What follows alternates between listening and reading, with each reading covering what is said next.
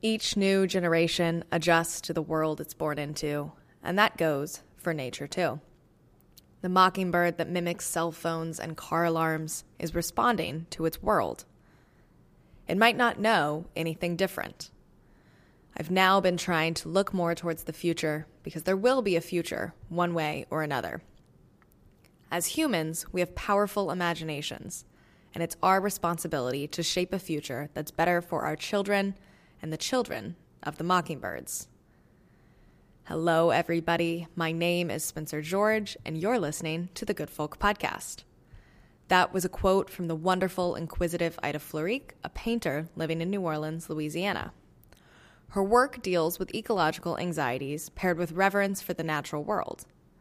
She explores what it means to be human in a time of ecological disaster, where to find hope, and our place in the recovery, as well as the universal human trait of worship. Humanity is an ancient and vital part of the planet's ecology. Our belief systems and rituals are an integral facet of nature. Drawing from a classical tradition with influences in the Italian Renaissance and medieval reliquaries, she examines the importance of acknowledging a world and systems greater than oneself and finding the sacred in the smallest artifacts of nature. This conversation reminded me of one of the greatest forms of activism we possess the act of paying attention to the world around us. When we begin to pay attention, we begin to see the truth of the multifaceted world. And when we see that truth, we are invited to imagine it and reimagine it. Lately, like many people, I've been thinking about the end of the world. I've also been thinking about how the very concept of the end of the world revolves around humankind and the problems within this. The world will go on, whether I am here to see it or not. There's fear in that, but there's a comfort too. As Ida says, everything will adjust to whatever future is next. When I look at her paintings, I feel certain that another world is coming.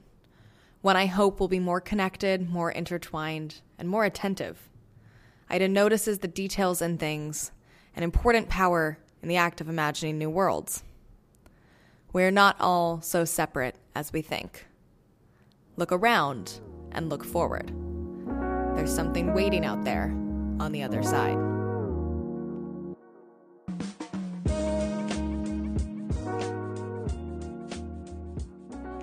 Thank you so much for being here, and I'm so excited to get to talk to you. We've mostly been working with North Carolina artists, so it's really nice to get to expand. I am dying to get to New Orleans. I've had I, I studied the Gothic South, so everybody has told me Perfect. you have to come down to New Orleans. And I have a piece coming out soon with um, the Tennessee Williams and New Orleans Literary Festival, so I'm hoping I can get down there for that. But oh, cool. When is when is that again? It is happening in March, and I it's the same weekend as like eight other things. So I'm trying to figure out if I can make Festival it work. Festival season, yeah. Festival season, but yeah, it's um, the Tennessee Williams Festival and the Saints and Sinners Festival are both two two literary festivals that happen the same weekend. So if you've not cool. been, definitely recommend. Um, I haven't been either, but I hear I hear great things. And I guess I would love to start um, in your own words. You know, obviously we'll have the intro and everything, but in your own words, how would you describe your work as an artist and the way you found yourself doing this? Yeah, that's that's that's it's very open. Um, I feel like you know my work as an artist is kind of it's always changing. It's always a little exploratory. Um, uh, you know, I think that that I have kind of different different channels of work that I that I engage in. Um, mostly, I'm an oil painter. Um, for starters, uh, I do. I'm kind of like known for doing the the these sort of like hyper realistic um they're kind of like altarpieces paintings of of natural objects that I find.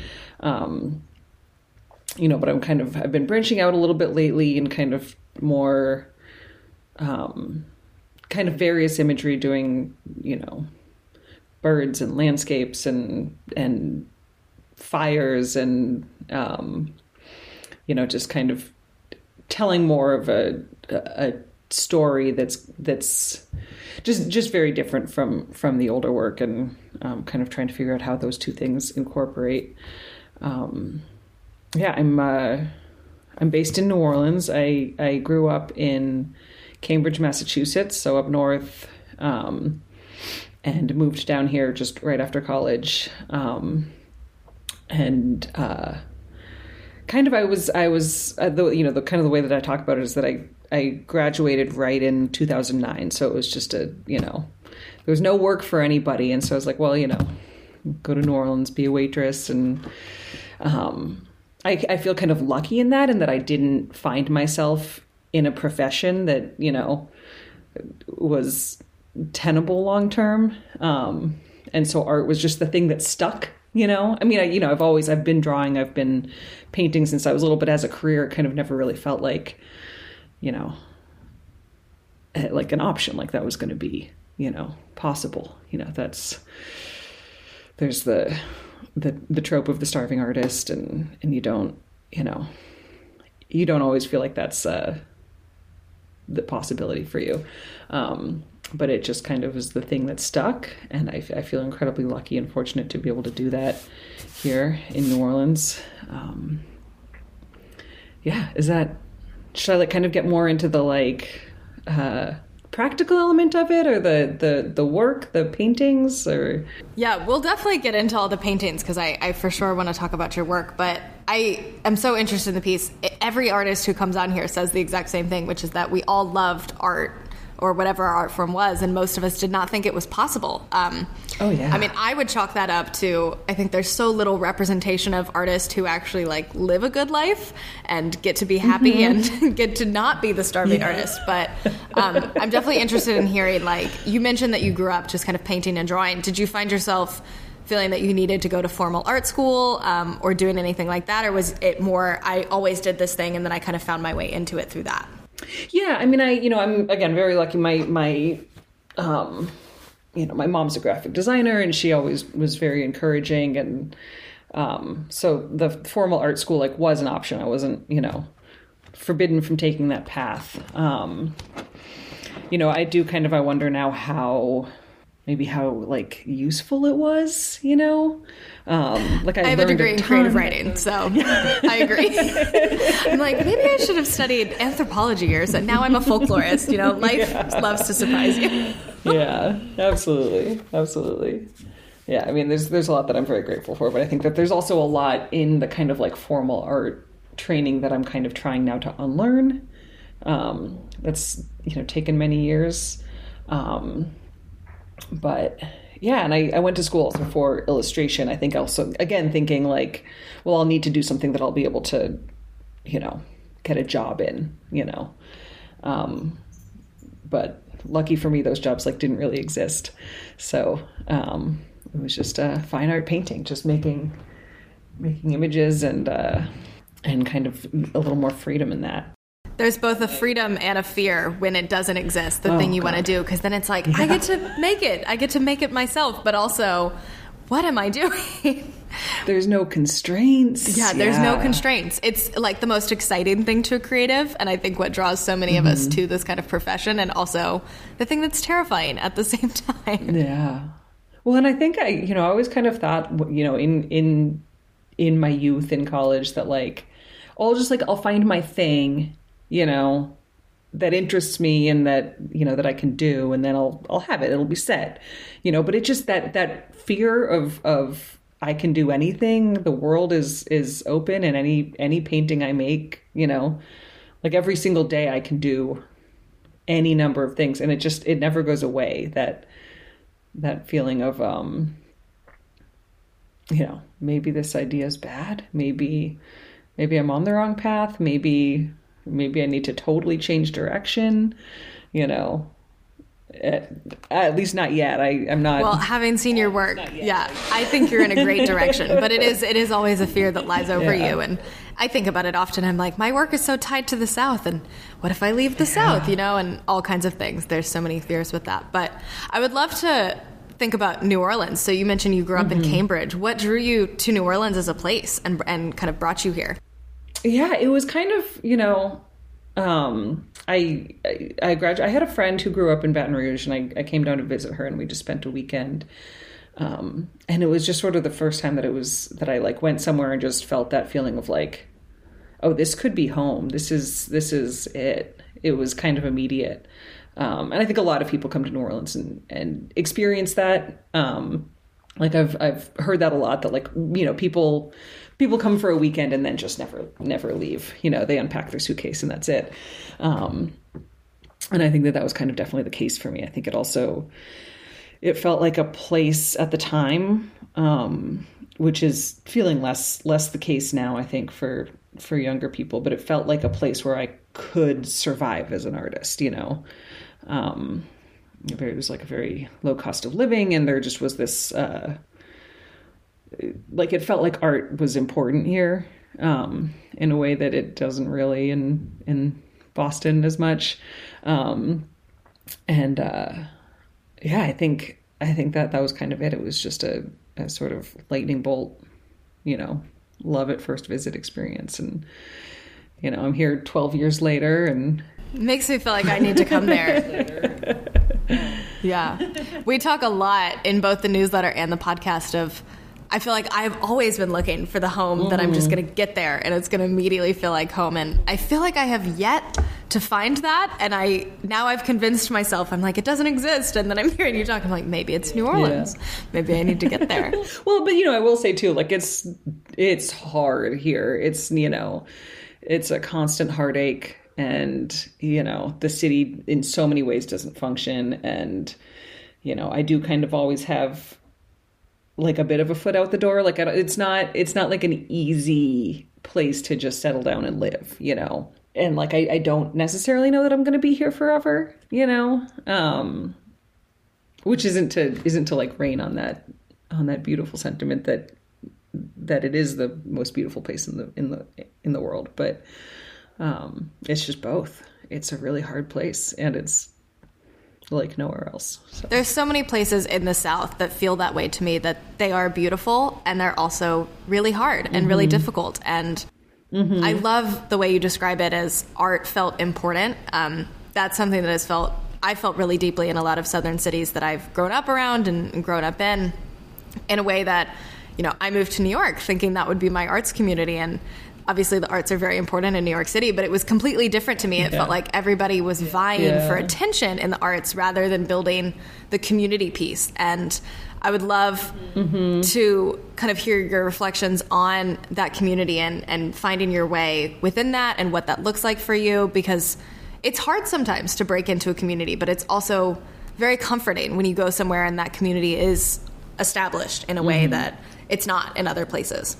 Yeah, definitely. Yeah, I mean, I think you know, I I always just kind of assumed growing up in Boston and or outside of Boston and thinking like, you know, New York is art.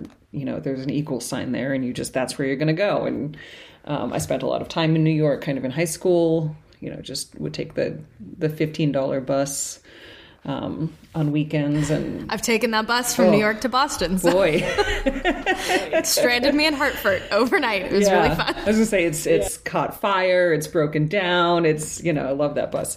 Um, but yeah, it uh, you know I had friends in college that went like a year ahead of me and and did the New York thing and just were kind of broken by it. And I feel like I had friends that just, you know, went there with dreams and just never picked up a paintbrush again. And um, you know, it just, I, you know, it just, it seems like it's an incredibly vital place, but just so difficult that it just didn't feel, didn't feel worth the struggle to me at that point. Um, and yeah, I think that there is something about New Orleans that, um, you know, I've found it, I have found it really easy to, to make friends here and to find, you know, mentors and, you know, I had a, a mentor for a while that was just a, a painter, and we just, you know, I met him at a park. You know, we were both just taking walks and struck up a conversation and you know had a years long friendship after that. And it was you know like it sometimes really is that easy here. And i think that that's a much harder thing to do in a lot of especially northern cities you know, where people are kind of more closed off. You know, and I have this I'm in a studio building, you know, a few miles from where I live and it's been this it's it's kind of always shifting, but it's been a pretty amazing place for just having having access to other artists that are, you know, there every day. And even if you're not, you know, talking all the time, it's just they're there and that that feels great. Yeah, just the presence. That's a great way to put it of at the end of the day like New York just wasn't worth the struggle for you. And I wish we had these conversations more because I completely agree. That's exactly how I felt of, you know, I went there and did it and could have kept doing it, but I also realized there are incredible art scenes in other places Yeah. and there are ways to support and be a part of that. And while this may be a great art scene and obviously vital, it's not the only one. And um, nowadays people love to talk, I feel like LA, Chicago, New York, Yeah. San Francisco, but it's really Atlanta is maybe getting on the map, but New Orleans, from what I hear, and I, I have not been, but I am definitely trying to get down there, has one of the most incredible art scenes and such a storied history within the arts. And it always amazes me that it is overlooked in some ways. Mm-hmm. And part of that is probably New Orleans has also had a really difficult history and has mm-hmm. obviously been hit by some really hard things and is struggling and has struggled in a lot of ways, but so is every city in so many senses. Yeah. And I think I think your work does a really beautiful job of kind of engaging with the place and the stories and the world around it within that. And definitely we're going to talk about that. Um, but yeah, how would you say that like New Orleans in and of itself has influenced your work? Oh, it's huge. I mean, I think um, there's a way that like I, I when you know when I was thinking about what we're going to talk about in this in this interview and having listened to some of the others, um, uh, like I think that there's a way that I you know the, the place that I grew up was so specific. You know, like I grew up in this very like not just it wasn't just the north it wasn't just new england it was like I, you know my house was directly between harvard and mit you know it was just this very specific way of thinking where it was just all like rational thought and scientific method and like kind of um kind of strict and narrow in that sense you know and i think it was like at the time it was you know or when i was growing up it was kind of valuable and i, I it definitely did shape the way that I saw the world. Um, but then I think coming down here kind of opened my my mind up and my you know maybe spirit up to the idea of like that there's more than what we can see and measure, um, and that that's just a, a really important. It's just it's important to you know not not not close your off close yourself off to things that you that you can't see. And i think that there's a way that the the veil is a little thinner here you know? You're kind of always more connected to to past and to things that don't have answers. And i think that's been that's been really huge. And i think that the the nature here is so thick and lush and rich and the connection to to death and decay is much much more present here you know? It's all it's all you know right there in in front of you. There's no there's no avoiding it. There's no sterilizing it. Um, i think that's been a really important um, important element in my work especially. Uh, i think that there's just a lot of ways that it's kind of fundamentally shifted the way that i think and process the world I love the way you talk about death and decay and not being able to look away from it. And it feels so relevant to me when we think of these kind of older southern cities. I grew up in Charleston, which is in so many ways like Charleston and Savannah are what I hear to be smaller New Orleans and kind of along the same mm-hmm. wavelength of the type of city. And I feel the exact same way if I often remark on it. And I, I don't know that I've ever known somewhere that has been both so beautiful and also so painful at the same time. And they're kind of mm-hmm. juxtaposed up against each other in really strange ways. And especially with the nature piece, which I want to get into for sure. But it's like you have these beautiful houses and then you have cemeteries right next door. And then you also have waves that are just continuing to rise and coming right up to them. And everything is mm-hmm. there all together. And it's this element of like you're watching something beautiful die out. And also the myths of these places die out at the same time. And new orleans savannah and charleston are cities that there are so many myths um, told and so many kind of legends that revolve around these places. And art to me is such a way to investigate that that i yeah i just really love how you describe that i think that's so beautiful um, and so pertinent and true Yeah, thank you, thank you. Yeah, it's it's it's an interesting place for sure, for sure. I've never been to to Charleston or Savannah at all, but I really I would like to add them to the list. Absolutely. Yeah, if you like New Orleans, from what I hear, I think you would like them because I've been told the same on the reverse end. But yeah, it's I just think so much of like modern creative work, and you talk about the veil and the veil being thinner, and I completely agree with that in so many parts of this region. But art right now is really investigating so much of the stories that are told about these places and and so much of that really is tied to nature. And especially when you think about like new orleans relationship to water um, or some of these other coastal cities there's so much there and there's so much to explore um, and i love in your images it does. You can feel that kind of beauty but also the sense that there's something underlying it and something a little darker and deeper there that I personally never felt in any of the northern cities I went to. Yeah, absolutely. I mean, I think that New Orleans has a, you know, it was the first time that I really kind of understood, you know, there's a there's a sort of um almost like an antagonistic relationship to nature here. I think, you know, because it's so, you know, it will kill you, you know, if you're not if you don't keep your guard up, you know, whether that's the levees or you know, I've had you know the the the insects that, i mean you know the the the termites that swarm in the springtime that are completely overwhelming they're gorgeous but also disgusting and um the cockroaches and the the vines that'll eat your house you know it's kind of this this battle all the time it feels like and i feel like a lot can can get lost in that you know because it's it's it can be it can be hard to I'm, I'm trying to figure out figure out how to say this. Like it's it's it just like that felt very unfamiliar to me, you know, moving here and just kind of experiencing this like sort of cultural just, you know, inside outside divide, you know, by necessity um, in a lot of places. Um, I'm not sure if I'm if I'm articulating that well. But yeah, definitely the like, you know, I've never lived so close to water you know, I'm I'm not far from the Mississippi at all, but the access to it is is it's not easy because we have to have levees and we have this whole industrial system and it's it's just a very different relationship to nature where it feels like um you know up north it was it was nature was a thing that was out there and you could get in your car and go to it and have a nice day and then you come home you know? And here it's just everywhere and that's that's such a beautiful thing and i think it also is a very hard thing because it's you know um sorry that's um cats behind us fighting They're adorable. oh god Hi.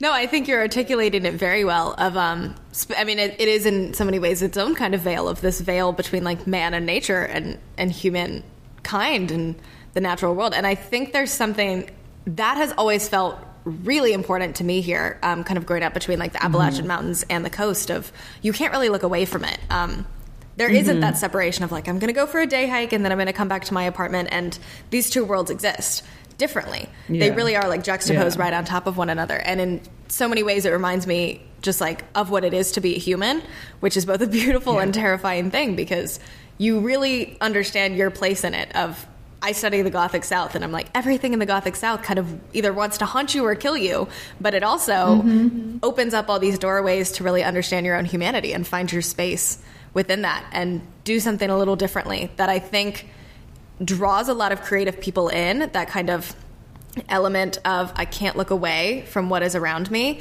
and I have this duty to kind of speak to that um, through whatever art form I take and I think it's why there are so many art movements that survive and thrive in these areas and we just don't tell those stories of them often enough. Um, but they exist and they're out there.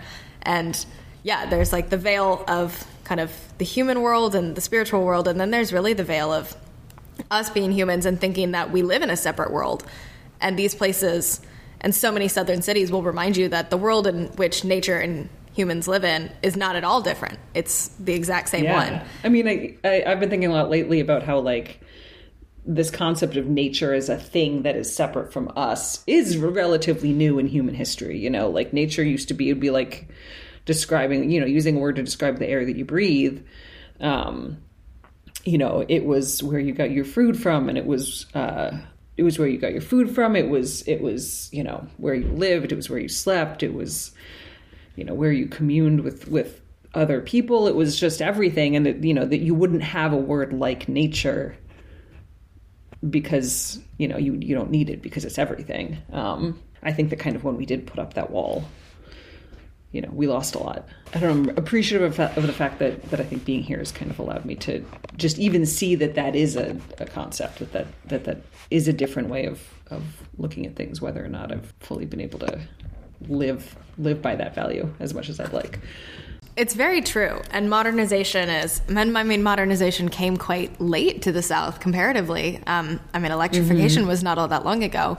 And it is. Yeah. We do now have these very distinct separate categories that you're right, we didn't always have. And that's a really interesting way to think about it.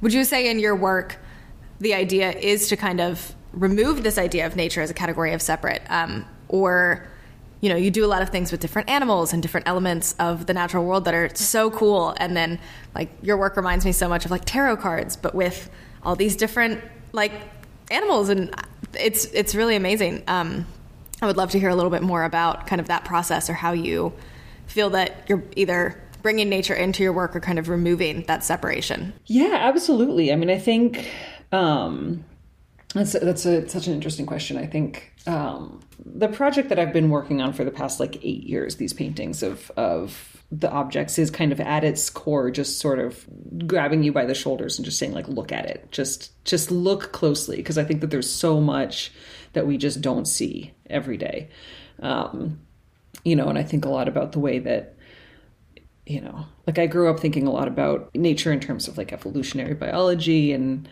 and these kinds of systems. Um, and I still really like I just love evolution. I just have such a you know fondness for that that structure of thought. You know, it's just it's it's beautiful and it's elegant, and I think that um, like I do want on the surface like I just want you to be able to look at every single leaf and every single you know every single vein in a leaf or an insect's wing and see that it it is there for a purpose and it's there you know to to draw nutrients to the core of the tree or to provide structure to the wing to be able to fly you know things things like that that feel so simple and easy to um, to overlook. But then also kind of within that you know being able to to tell a deeper story and and um, like they like they, they do they feel like an attempt at sort of like augury or fortune telling you know where what I what I want is to be able to like draw connections between these objects and between these these icons and tell a story that is going to be totally different for you than it is for me, but also there's something universal there. Um, does that does that kind of yes no that's that okay. makes a lot of sense. Yeah, it really does, and it's it's such a cool concept to explore in art, and um, I was thinking as you were speaking, you know, Mary Oliver, one of my favorite poets of all time, who once said, "Attention is the beginning of devotion." And I Absolutely, think your work yes. does. It calls for that attention in a way that can lead to this almost like spiritual type of experience, um, which really does mm-hmm. happen when you know I my new challenge for myself as of late has been to like walk without my headphones and like genuinely mm-hmm. just pay attention to the world around me, and it's amazing how hard it is. And especially when you get out into nature, I mean, you could sit and stare at a leaf for like four hours mm-hmm. and learn something new every single minute. Um, and I think yeah. art engaging with that is so important, especially now in the world that we live in. And it does. I think attention can lead to devotion, for sure. Definitely. I mean, I think I think that what hurts me so much is how how separated we are in our houses and and and in I don't know capitalism and the way that we like can't you know so few of us have access to to nature and and not just not just in a like you know like yes it's it's incredibly important to to go on walks and to have access to parks and trees you know and i but i think also to have access to nature that you can you can influence you know to a garden where you can feel the soil and and have a good like a good leave leave a positive imprint on that piece of land you know which i think is is so much missing from um, from so many of our lives and from the narrative. You know, I think especially around COVID, there was this like narrative that you heard all the time about humans are the problem and, you know, humans are the virus and we just need to get out of the way and nature can heal. But that ignores so much of human history, which has been, you know, has had a more not not benevolent, but like um, reciprocal relationship to nature and and um, it just feels like it's so important to to be able to just just start that relationship back in some way. Um, you know, and it feels kind of inadequate, but it's kind of feels like what we have, you know, right now. Like I would love I would love for us all to have access to forest farms where we can, you know, plant berries and tend to our food systems and it's the dream right? Yeah. I, I, was thinking back to what we were talking about earlier with modernization and it's it's not so much humans that are the enemy it's the way in which we've all been forced to survive in the systems that we're in that yeah. really is the enemy. Yeah and we have i mean for thousands of years we've been able to coexist and there's something right now that specifically there's a problem and there's so many things that you could point to as part of it mm-hmm. um, but i think one small step is that act of paying attention yeah. and learning to appreciate what is around you and not just take it for granted and I've been working on a novel as of late that follows kind of a pine tree god and a, a vengeful pine tree god who's upset that they've chopped down all the trees and yeah. is kind of claiming his revenge. It's set in like a post climate change society. So a lot of these things have been at the forefront of my mind. And um, I think a lot about like eco criticism as well and some of the different movements in eco criticism. Namely, I don't know if you're familiar with something called the Dark Mountain Project. I don't think I am. No. It is, I tell this to everyone I know, and I'm very conflicted about it, but I think at my core, I sort of agree with it. But it's um, an eco criticism movement based mostly in the UK, but it's kind of spread into America. And their philosophy is essentially that we can't. They take their name from a poem by um, a poet named Robert Robinson Jeffers, who was big in like the 50s mm-hmm. and 60s out in California and wrote a lot of like ecological poetry. But their idea is that we can't fix the damage that we have caused. So we kind of have to learn mm-hmm. to appreciate the ruin that we're in and do that through the act of paying attention and engaging the ecological world through our art and through our music and poetry and writing and film.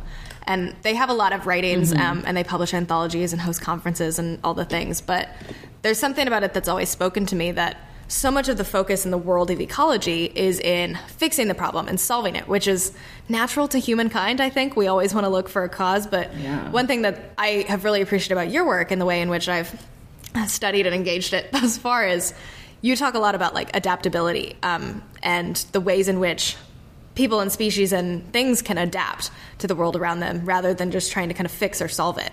And I would love to hear a little mm-hmm. bit more about that. You have this one great quote from your Garden and Gun interview. Um, that I will link to, but she said each new generation adjusts to the world it's born into, and that goes for nature too. The mockingbird that mimics cell phones and car alarms is responding to the world. It might not know anything different. I've now been trying to look more towards the future because there will be a future one way or another. As humans, we have powerful imaginations, and it's our responsibility to shape a future that's better for our children and the children of the mockingbirds. I just think that's so brilliantly said and worded. Um, Thank you. And the idea of adaptability and, and, futurism is not talked about so much in the ecological and climate movement. Absolutely. Not nearly enough. It's all about what can we do to fix it. And I think that's part of the problem. I mean, and it's so easy to like to look at that and be completely overwhelmed and say nothing. You know, we can't. So let's just give up. We'll just go extinct, and it'll be violent and horrible. And you know, what can you do? And that's just like that's that's not good enough. You know, I can't. I you know. I also um, I am currently pregnant with my uh, first baby, so it's kind of this like thank you, thank you. It's uh, it's insane. It's this like terrifying, incredible experience, but it has also completely you know shifted the way that I, you know, have to think about the future because it's not enough anymore, you know. Not that it was ever enough, but in this very real way, you know, in my body it's, it's not, not just about you anymore. Yeah. Yeah. yeah. Um and uh yeah, that's just completely uh completely changed everything and I think, you know, I, I have some friends who are um like farmers and work with the land here and I've talked to them about like their their understanding of like invasive species and how there is this kind of attitude of like you just have to get rid of them and we have to restore the land completely to what it was before you know colonization. And like i mean that, that would be lovely but i just don't think that's you know there's so much that's extinct and there's so much damage that's being done and you know they're now finding you know ways to to incorporate you know you know think of invasive species as differently. Maybe reword you know them and and you know our entire ecosystems are gonna are gonna shift um and and we don't know what that's gonna look like. But I think that that having the mindset that it has to go back to the way that it was is just as you know it's not enough and it's not going to work. So you know your options are are get more creative and find a solution and and you have to hope you know within that or not you know? And that's you know not hoping and and not looking for a solution is just not an answer. Yeah. Going back to the past is not always the solution. Um, and i think no. with all social problems people often do tend to look back and they're like well how can we just get back to that before we messed it up? Mm-hmm. which is yeah. it's so mind-blowing when you start thinking about it because instead of really trying to reimagine like different revolutionary futures we're just trying to reinstate a system that was not great and was not perfect and yeah yeah. It's it's so hard to imagine a different future, but I think it's also so deeply important and that's kind of the mm-hmm. whole thing with the Dark Mountain is that they're saying even, you know, even if we all go under, we at least have a duty to try to imagine something different and to appreciate what is around us. And to really go yeah. back to that act of attention and devotion and the world can be on fire and we can still find beauty in it. Yeah. Um, and that's the poem. I'll link to the poem in the show notes, but that's where it comes from of a poem that Robinson Jeffers is saying, you know, we're looking at the dark mountain and at the blaze and at the beauty of it, um, even mm-hmm. as it's on fire, which I think is a good yeah. metaphor for our world today. Definitely. Absolutely. And, you know, I mean, there are, there are seeds that, that germinate in fire, you know, like it's, you know, I've been kind of incorporating fire imagery. Again, I'm a painter. I'm not an ecologist, and and um, you know, I've been kind of You do a good job fire. of walking the line, I think. Thank you. Um, uh, yeah, it's like I, I think more about nature and painting as kind of the way to to channel that. Like I'm not sitting at home thinking about paint as much as I am about um, trees. But yeah, I've been kind of incorporating fire imagery into my work as that sort of um, you know, because it's it's like the way that we talk about our current situation is that everything is on fire, everything's burning, you know, and if that's the reality, how do we how do we work with that? How do we use that? How do we find the good in that? How do we rebuild after that? You know, from the ashes, whatever that looks like, you know. Um, because yeah, it's not it's not enough to just say, okay, well, that's it. Let's just walk away. And it's not easy. Um, there's a prison abolitionist named Mariame Kaba who Mm-mm. writes that hope is a discipline. And that's always really resonated with me because I think the two arguments you see around climate crisis are one, like, well, everything is bad. What's the point? And then two, it's, well, you're being overly optimistic. We can't mm-hmm. fix this. And I think there's something in the middle of that that has always been summed up really well mm-hmm. to me about hope, but also know that, like, hope alone is not enough there has to be some kind of activism and some kind of mm-hmm. things tied with that. And I feel like I fought so many people because I'm like, no, like imagination is revolutionary and this is so powerful. And everyone's like, yeah, but it's not enough to just like yeah. sit back and imagine a different world. You know, what are the steps you take? But I like to think that for people who might mm-hmm. not take those steps otherwise, if art and imagination and kind of using storytelling as a method into hope can be the first step, then that can lead to greater resistance yeah. and activism. Absolutely absolutely yeah and i think that that there are a lot of people like there there are people along every every step of the way you know? There are people already doing the work at every step and i think that that if we can get more people to just to get onto that first first step then that's that's a some kind of success. Yeah. Have you felt that your art thus far has been kind of a stepping stone to that for people, or what has some of the public reception been like in terms of showing it to the world? I yeah, I hope so. I hope so. I mean, it's funny because I think it has. Um, you know, my work has changed a lot in the past. You know, since since the pandemic, I think that was kind of an inevitable. You know, there just was no. Everything changed so much. You can't you can't keep doing the same thing. Um, you know, you can't keep looking at the world through the same lens after all that. Um, but another consequence of that has been that I, I don't have as many options to put my work in public and see people's reaction to it in real time. You know, I mean, there's the internet, which is has been great, but also incredibly difficult. Um, you know, so I, I don't have as much understanding of people's reactions to it since since things have shifted.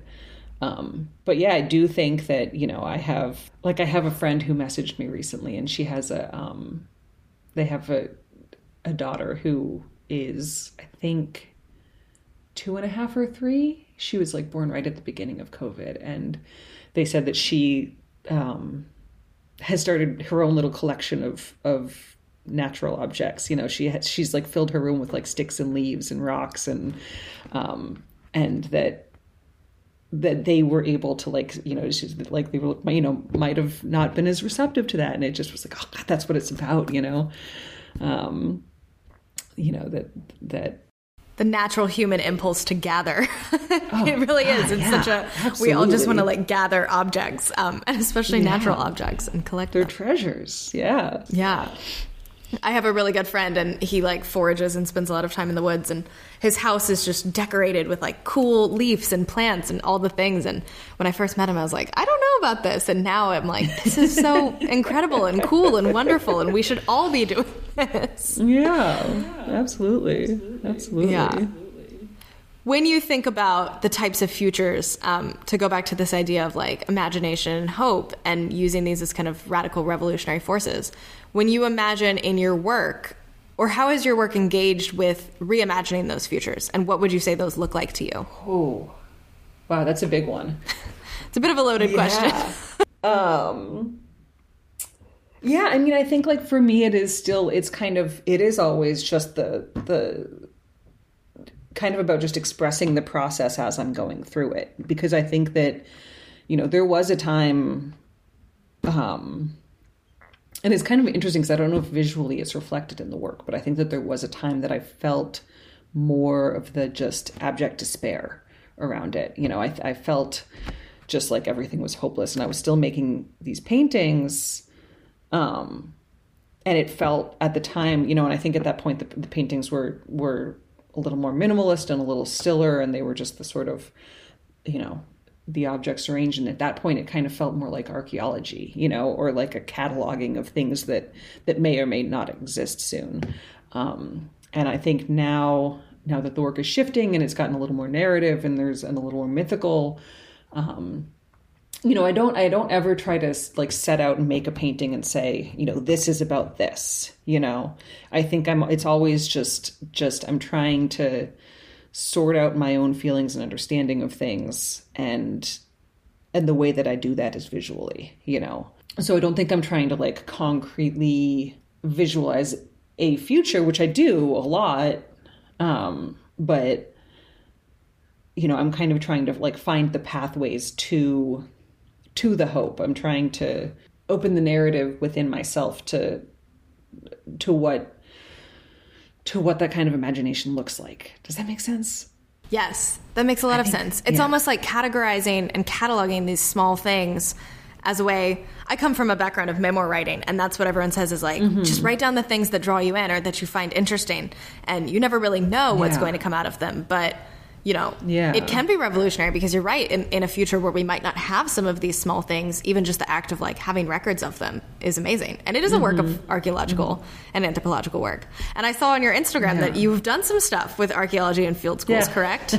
yes yeah Yeah, could you tell us about that? That's so it's so incredibly cool. Oh, thanks. Yeah, it's that's a, a a fun. That was kind of what I um like. I thought you know, I, ideally that I would I would do um as a as a job, but turned out there's not like really all that much work in it. But my um I still do. I I'm connected to this dig, Poggio Civitate in Italy. That's it's an Etruscan dig, and we it's located like probably 30 miles or so south of Siena.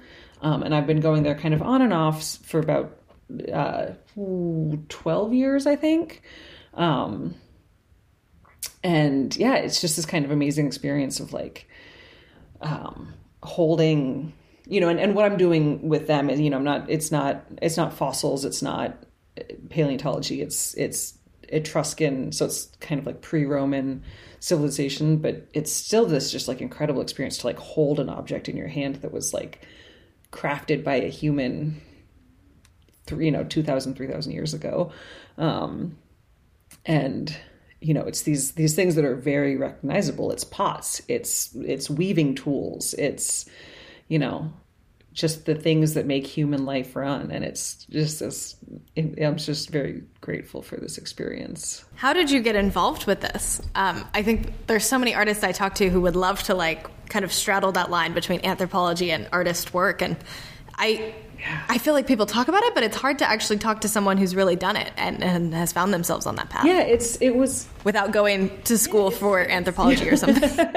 yeah, I mean, again, I just it feels like dumb luck. You know, I had a, a professor who, um, who had been connected to them, and and he kind of was phasing out, and I did a year a year with them as a student and then was just invited to come back over and over again for like a decade which is amazing. Um, i mean you know i should i should specify too it's like an incredible privilege and there's no um, not really money in it you know? Like i'm able to go out there but it can't be a job. Um, and i feel like that's the thing that i always kind of have to i have to clarify because i you know I, I think that we can't we can't talk about these um, these dreams and these activities without the like financial reality of it, which is yeah, which is not talked about enough in the art world. It really isn't. Yeah, I mean, and there's so much you know expectation of free labor and um, in the art world and and all of that. But yeah, it is it is it's kind of one of those things that's always been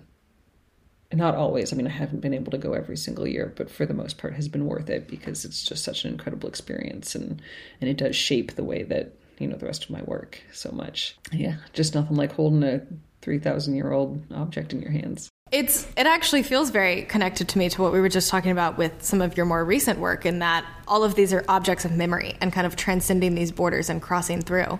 Um, and I think one thing that's really cool is they're wow, both objects yeah. that are of beauty and of use in a lot of ways. Of you know, nature often gets commodified, um, but if you're painting an animal or a bird, that's something that's still living, right? It has this other existence outside of just being this thing of beauty, as do all of these tools. And oh my mm-hmm. gosh, we talk so much in like the folklore mm-hmm. and anthropology world, which is kind of where I am these days, of how do you categorize like something as an object of art versus an object of craft, and and where do you draw the line with both? And yeah, I think that's also really interesting to apply to like modern day. Like I'm fascinated with I call them folklore futurisms. Um, and what do we do with like wands that people are making on Etsy that are selling for like three hundred dollars, but really have no context outside of like the fandom of Harry Potter or something. Yeah, um, that's the kind of art that I'm like, what are we doing with these things? And even when we think about urban development and southern development, especially in coastal cities, of like a wall um, that's being built around. I mean, Charleston's just raising their wall right now, and they're making it into this like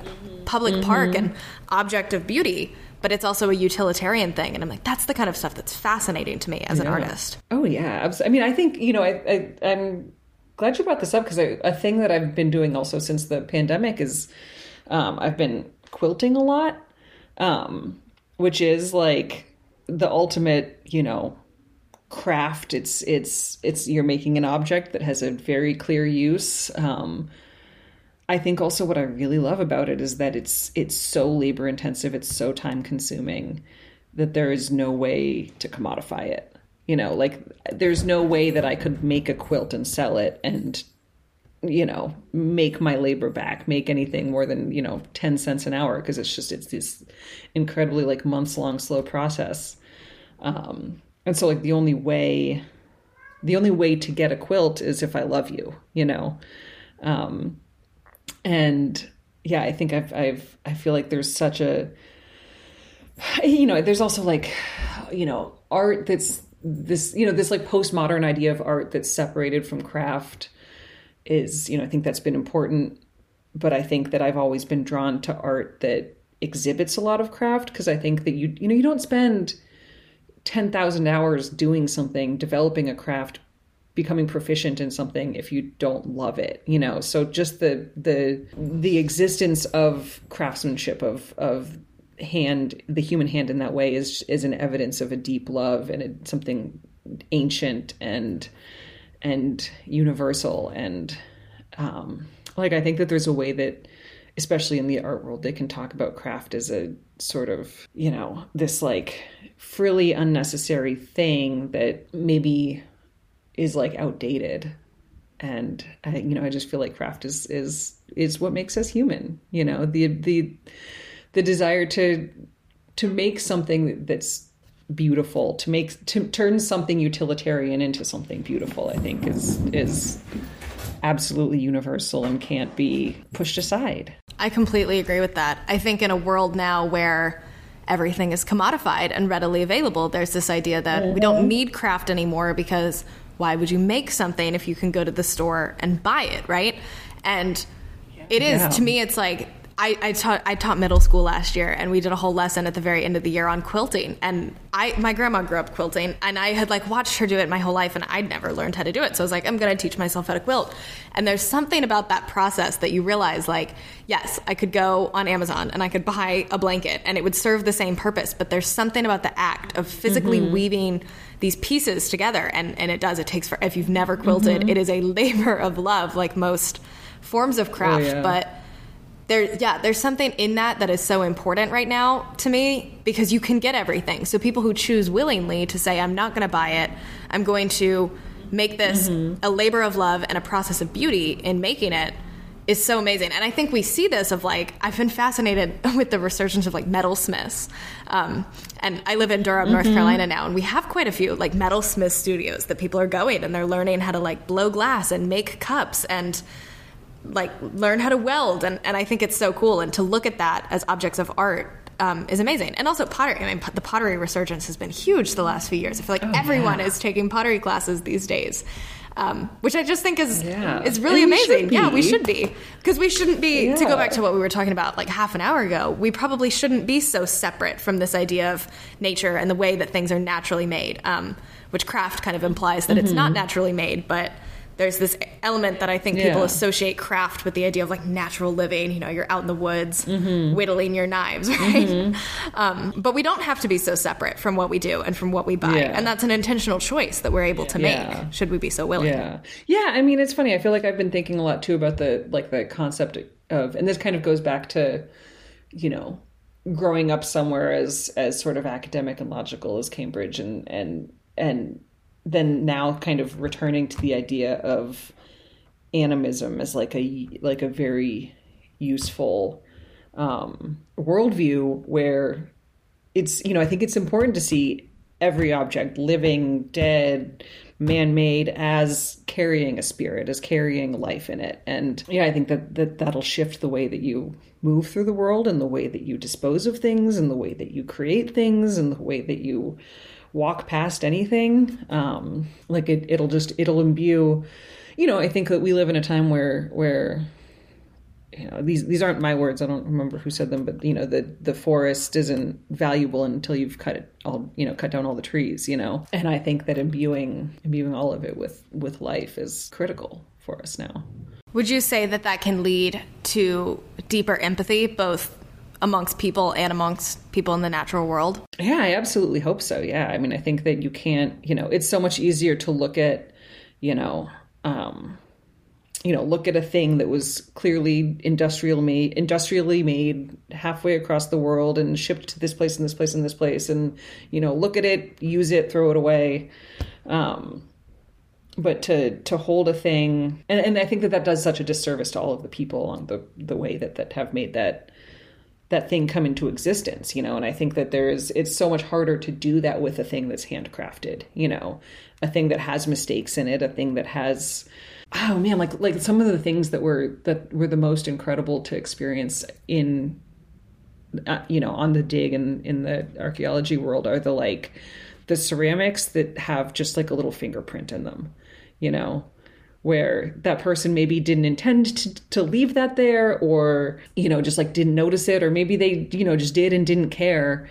And you know all these thousands of years later i get to hold that thing and like see that direct evidence of a human hand you know? And it's impossible to not like feel that and and kind of imagine yourself with that person and and you know then coming back here and doing pottery lessons and thinking about that person while you're you know it's just incredible. It reaffirms, at least in my mind, both your own place in the world, but also the mm-hmm. the role that you play that is not an individual one, which is, I think, something that it's so easy to forget in the world we live in because we're all just going about like our day to day individual lives. And it, it's so easy to feel separate from everything around you, especially if you're in a city where the nature is not kind of right up there. And even the nature is separate. Mm-hmm. And um, I know for me, like New York City was probably the most isolating place I've ever oh, lived, yeah. both because I don't have this connection to the natural world. And I also don't feel like I have this connection to other people or a reminder of my place within mm-hmm. the world of other people.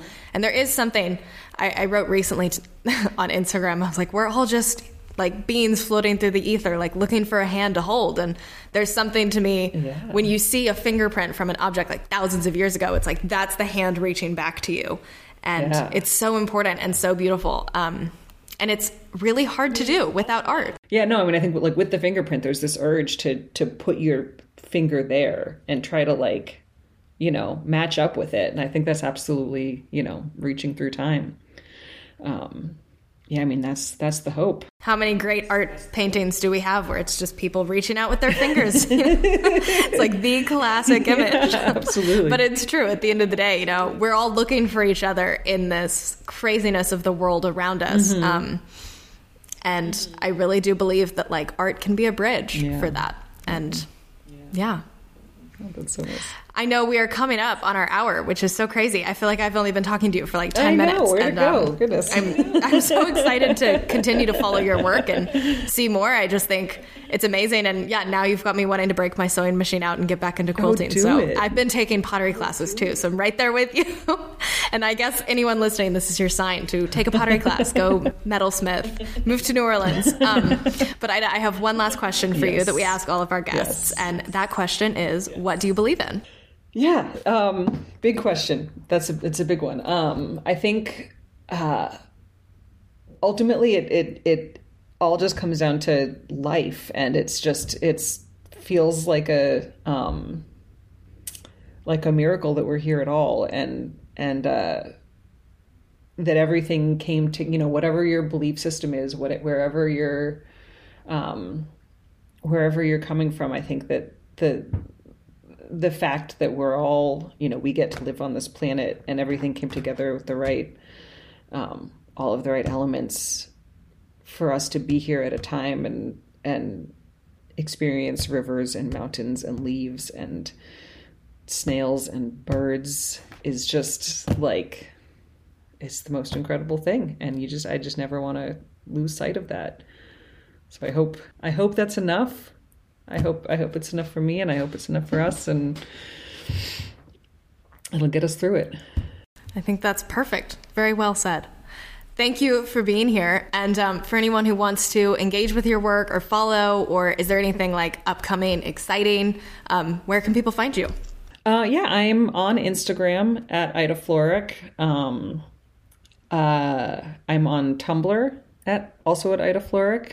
Um, I love that you're on Tumblr. I grew up on Tumblr, and I feel like nobody there was Tumblr died out. I want a Tumblr resurgence. It's, it, it's a thriving it's, ecosystem it's, that has been forgotten. You know, yeah, it's coming back. It's, Tumblr it is, is gonna, it's gonna be cool again. It is back. I think it's like it's it's like the you know the abandoned mall that has ferns growing. You know, it's this beautiful eco brutalism on the world of oh, the internet. It really is, yeah, um, yeah. It's it's like I I actively prefer it. I'm going to say to to any other social media. So yeah, Tumblr. You can find me Ida Floreak.